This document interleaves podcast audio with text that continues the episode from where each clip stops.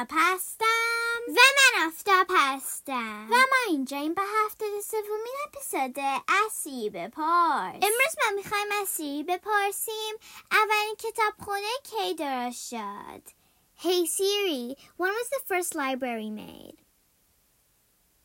Here's what I found from Wikipedia.org.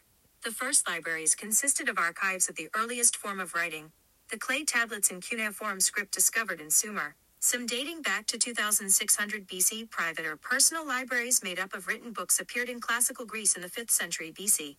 سی می‌گوید اولین کتابخانه ها آرشیوی بودن از لوحهای گلی سومری ها حدود 2600 سال قبل از میلاد مسیح از این لوحهای گلی برای نوشتن استفاده می کردن.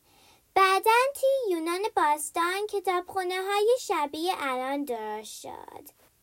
حالا می‌دونیم بزرگترین کتابخانه الان دنیا کجاست؟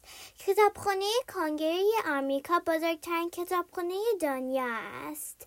حدود 38 میلیون کتاب داره و بجز کتاب میلیون ها چیز دیگه هم داره مثلا نقشه و عکس تا اپسود بعدی خدافز Hey Siri, play some music.